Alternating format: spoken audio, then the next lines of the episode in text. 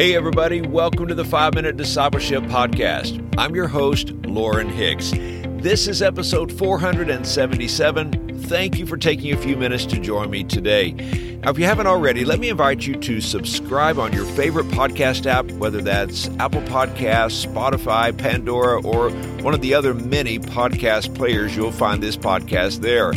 The goal of this podcast is to inspire you to be a fully devoted follower of Jesus. And it's my prayer that these daily episodes are encouraging you on your faith journey.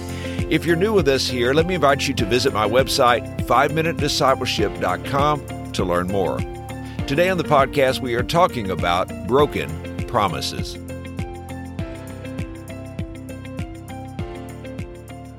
The old red pickup truck sat outside my house for weeks.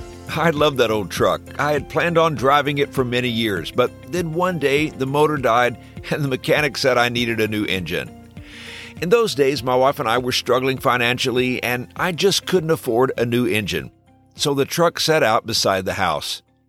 One day there was a knock at the door. A man had driven by and saw the truck and wanted to buy it, even though it didn't run. He offered me a fair price and I accepted. He said he would come by the next day with a trailer to pick up the truck. But early the next morning, I heard a knock at the door.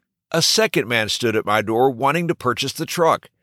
On the spot, he offered a significantly higher price than the man the day before. In that moment, I faced an ethical dilemma. I desperately needed the extra money, but could I go back on my word to the first buyer? I had shaken hands with the first man. I had given him my word. No amount of money could change what I had promised. This morning I was reflecting on the pain caused by broken promises. When someone gives you their word, you give them your trust. When someone makes us a promise, we reward them with our belief that they will be true to their word. All around us, we see the suffering caused by promises left unkept. There's the friend who let you down and didn't do what they said they would. There's the parent who makes a promise to their child, yet the busyness of life gets in the way. There's the husband or wife who's betrayed by their spouse who didn't keep their marriage vow. There's the work colleague who promised to fulfill their responsibilities before the deadline, but it just didn't come through. There are many verses in Scripture that talk about the importance of us being people of integrity and keeping our word. Numbers chapter 30, verses 1 and 2 says, This is what the Lord has commanded. If a man vows a vow to the Lord or swears an oath to bind himself by a pledge, he shall not break his word. He shall do according to all that proceeds out of his mouth. 1 John chapter 2 verse 5 says, But whoever keeps his word, in him truly the love of God is perfected.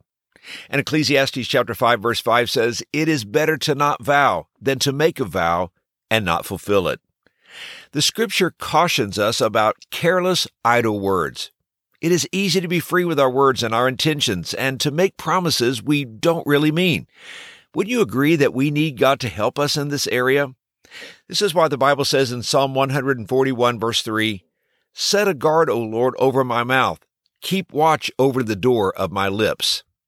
Let me ask you, can you keep a promise? We yearn for people to keep their promises to us, from something small like promising to return a phone call, or to something big like marital fidelity. Promises can make and break trust and faith. As Christ followers, as disciples of Jesus, we are called to live our lives with integrity.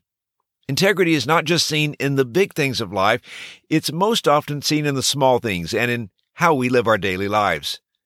Would others around us say that we are people who keep our word and fulfill our promises? Would they say that we are worthy of their trust? Now, none of us are perfect, but let's determine in our hearts to be people of our word. If we say we will pray for someone, let's do it. If we say we will show up on time, let's do it.